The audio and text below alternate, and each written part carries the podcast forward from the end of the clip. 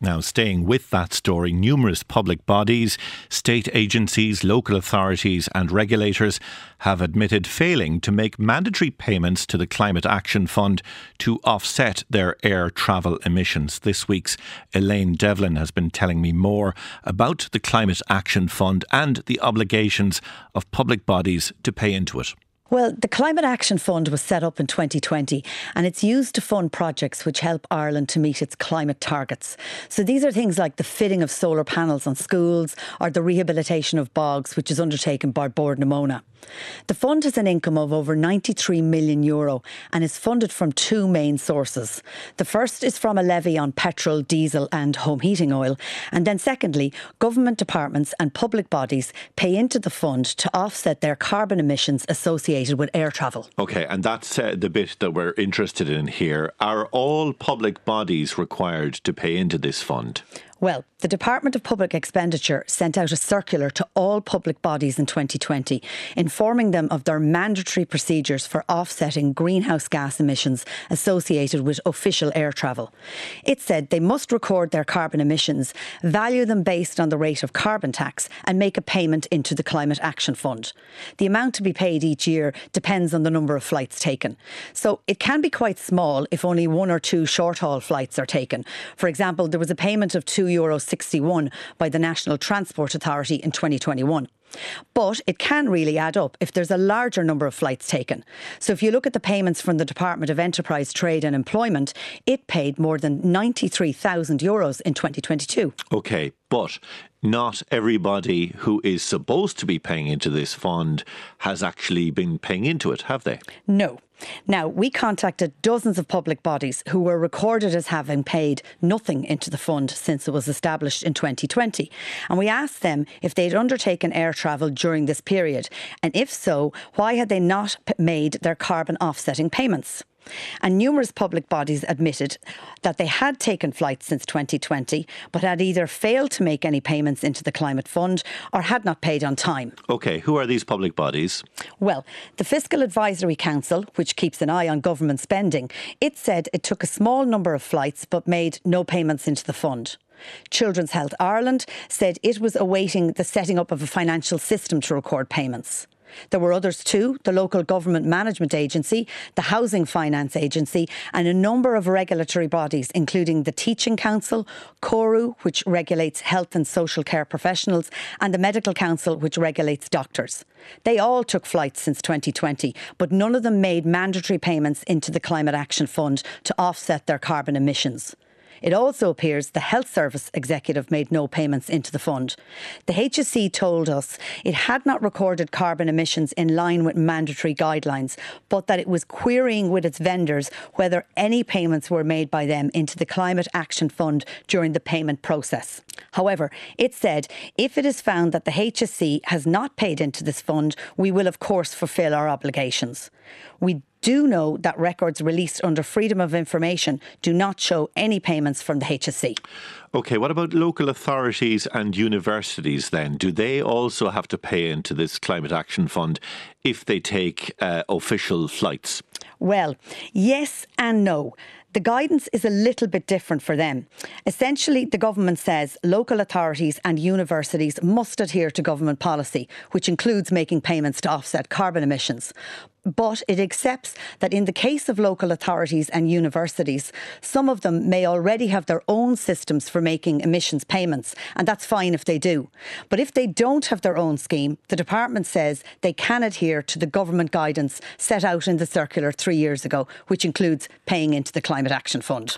And a, a number of local authorities have told this programme, Elayne, that they believe that the government guidance does actually apply to them but they haven't made any payments.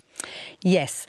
Among the local authorities who say they are not exempt from these payments, but who have paid nothing into the fund so far, are Dublin City Council, which took 438 flights since 2020, Galway City Council, Fingal County Council, Laois County Council, and Longford County Council. They all said they would make arrangements to make payments in future. Interestingly, Sligo County Council said it didn't believe the guidance applied to them. What about universities then? There's a little bit of inconsistency in the approach being taken here, too. A number of universities, including Trinity College Dublin, Dublin City University, the University of Limerick, the University College Cork, said they do not believe the guidance applied to them. However, a spokesperson for Technological University Dublin said they understood that they were obliged to make these payments and would incorporate them into the university's travel policy. That was Elayne Devlin reporting there. Now, for more on this, we're joined by Jennifer Whitmore, Social Democrats TD for Wicklow and spokesperson on climate, environment, and biodiversity. Welcome to the programme. Uh, as you heard Elayne uh, tell us, there are several public bodies who were supposed to be paying into this Climate Action Fund to offset carbon emissions from official air travel. Many of them have not been paying at all. What's your own reaction?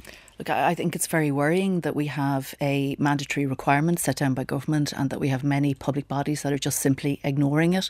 Um, these are relatively small measures uh, that have been asked of them, you know, relatively small prices uh, associated with them.